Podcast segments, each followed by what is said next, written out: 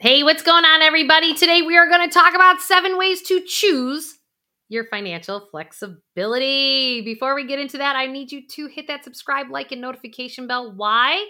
Because I'm going to help you get to a life that you love because it is time for you to launch your life. Are you ready? All right.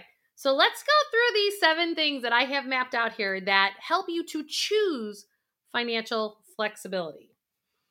So many of you know that I talk all about, and even in my book, uh, Awaken Your Wealth, as well as my book, The Emotion Behind Money, that there's different aspects of your life that I want you to take a look at. Um, I'm going to turn to this page here to show you.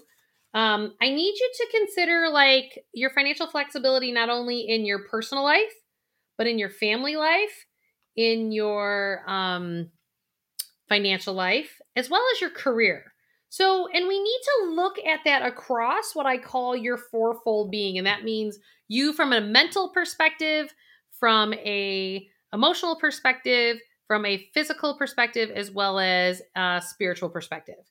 And spiritual just means however you plug into the world in your higher consciousness, your knowing, the universe, God. To me, it's all semantics. And so let's just drive down into these seven things that actually will help you to choose financial flexibility that is based on these seven criteria that can help to create more nimble world. So the first one as you guys have heard me talk about that I need you to look at your financial past. Our financial past being defined as what is it that you are taking current cash that is coming into your checking account today to pay for for all your past choices. So that's your debts, right? Or your outstanding bills that are not current month bills. So they could be backed up medical bills, they could be student loans, car debt, mortgage debt, debt to family members, credit card debt that's rolling, whatever it is that the money that's coming in the door today that you have to pay for for your past choices. Because when we have those debts, I've never seen people any happier than when they pay off their student loans, when they pay off their car, when they pay off their house. Like there's this freedom that comes from within. And you can be more financially nimble and flexible if you reduce those debts. So, when you decide that you don't want to have the debt levels that you have, then all of a sudden you wind up being able to be more flexible, meaning that if you have a debt and you owe somebody, that bill is always coming, right? It's coming. Now, if you're done paying off your car, for an example, and you redirect your car payment into a savings account that is only for a new car purchase, because you go to those online savings accounts and you call it your new car fund or your hybrid you know, electric car or if you want a full electric car, whatever that is for you. Name it, claim it, and then when you're done paying the bank that car payment, you actually make the payment yourself. Now, how you become more flexible is let's just say life happens and you're like, whew, I started taking that 400 bucks a month that I was putting over here and now I'm putting it into my savings account because I'm no longer paying the debt off. I have flexibility because if I need to skip a month over here, it's not going to ruin my credit report because it's I'm I'm becoming my own bank. So that is number 1 of how you create more financial flexibility. All right? Number 2 is time. Right? So more flexibility might be that you're negotiating with your employer that you know what? How does it give you more financial flexibility if you are working 80 hours a week and you just kind of set, start holding boundaries? So, really, a big piece of this is holding boundaries on the time that you're working. Are you getting the right exchange rate for the hours that you're working versus the pay that you get? I have someone I love dearly in my life that is literally ruining their health because everybody at the job knows if you just don't do what the employer says when this insurance company wants you to jump, and you're not putting in your 60, 70, 80 hours a week, even though your pay doesn't go up and you don't have any bonuses, then you potentially could lose your job. Now, most people haven't left that job because there's fear that comes up of why they're not losing the job. But maybe what it is, it's about holding boundaries and saying, okay, between this time and this time, I'm not. I had one gentleman where I told him, I said, on Friday, could you just leave your laptop at the office? And I wanted you to see how much freedom you have over your weekend. And then his wife said to me, goes, Well, he's still at his phone. I'm like, All right, well, can you turn the notifications off on your phone? But it took time to start to create some of that flexibility because really, if you're working that many hours, you highly likely do not love the job that you're in because you're still trying to prove that you're enough or worthy to your employer, which is why you're negotiating yourself away and not getting the pay that you deserve for the amount of hours that you're working.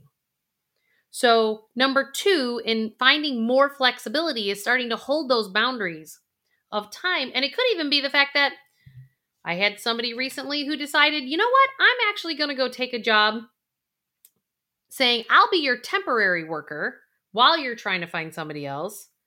But I'm only going to go in the office four days a week because I'm going to get time for my commute so I don't have to do that any longer.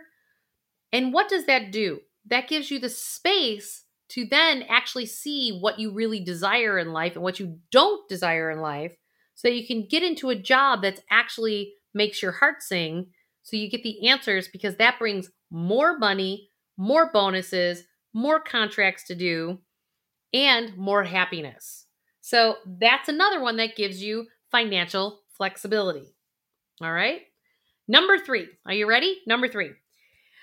Oh, I need you to stay and become a bigger adventurist. Meaning, we get old and crotchety and contract and shrink in life when we don't stay going on to the next adventure. How does that have anything to do with financial flexibility? Because if we're not choosing that next adventure, there's a part of you that keeps dying inside because you're existing and you're not living. And that contraction eventually over years continues to shrink how you get out into the world and it shrinks the money that can actually come to you and flow to you for doing what it is that you love in life. So I need you to continue to put yourself out there and be an incredible adventurist and just keep going and jumping off those ledges, even though everyone thinks that you're crazy, even though everyone thinks that, eh, well, you know, it just adds this level of excitement that will then be more attractive when you unplug from the world that is in the daily grind, which many people right now are on the crux of am I going to go back into that world or am I going to choose? Because we got a little sense of freedom from the pandemic, right? We kind of like, ooh, we don't have a commute. Ooh, I don't have to deal with those people I don't like with at the office. Ooh, ooh, like pay attention to those oohs. That's the excitement. It's your body going, hey, go in that direction. Hey, go in that direction. I need you to pay attention to that. All right. So number three is go on the next big adventure. It doesn't mean you have to spend a bunch of money. Going the next adventure could just be like, hey, I'm calling off sick this week so I can create space in my life to get the next thing done. Or just to be and to live. You never know. Okay. Number four. Number four. I need you to choose your cash outlays. Really come from a place of choice. I have seen so many people. I'm like, can you just look at where your money goes every month and decide, like, is your heart still aligned with those things? First of all, many of us have automatic charges on our credit card that we used to like, but we don't anymore. So take a look at those cash outlays and where everything's going.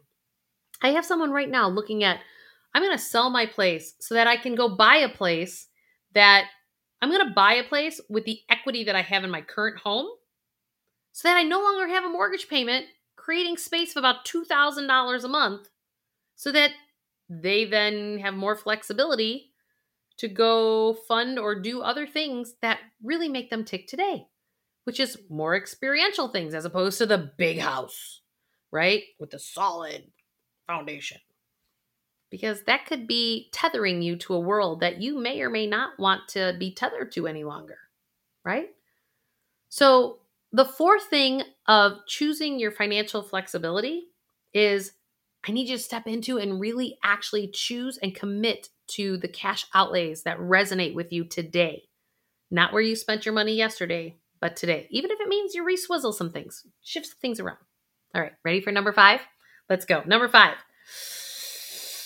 I need you to go into that fourfold body. And the first one is your physical and your emotional state.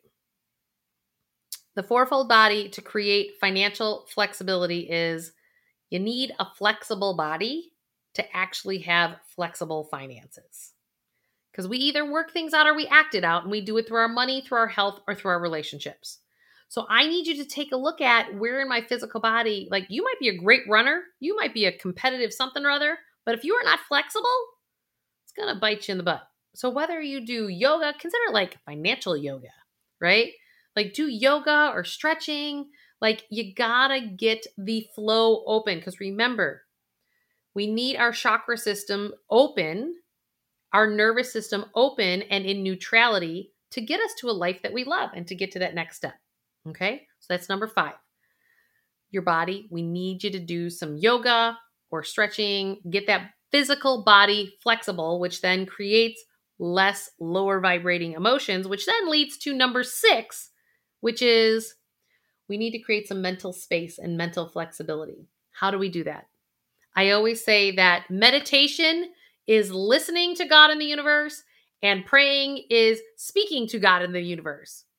So we need to get into this place where we're creating some space in our minds. One of the best meditation teachers that I know, his name is davidji. David J.I. If you're wanting just free, great meditations, davidji is amazing. He's been one of my teachers for 20 years. And he talks about going into the gap. And that creates space in our monkey minds while you're worrying and can't see how it all's going to turn out. And the pressure cooker keeps going. Well, you cannot have financial flexibility if you've got worry and fear going on in the mental state. Whether that mental state has to do with your money or not, it affects your money because everything is tied and everything is correlated.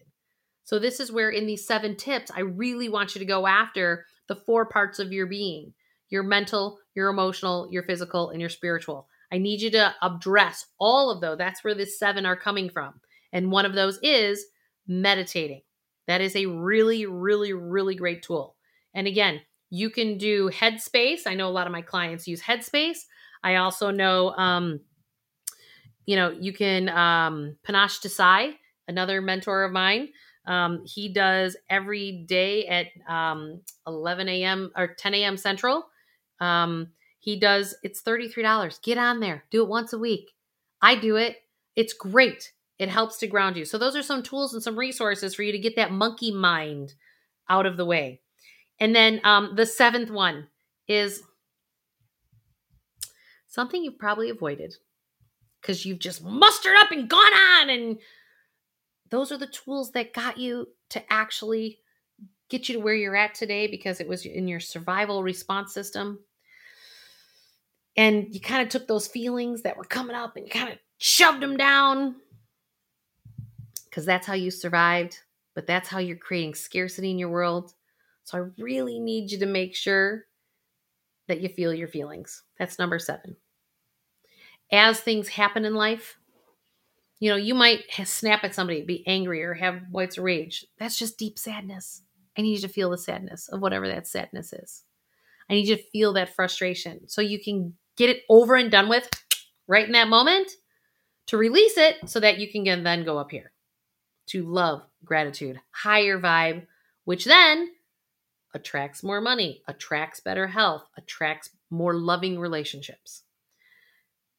And it affects every part of your world from your family life, your personal life, dating life, career, and your finances. They're all correlated.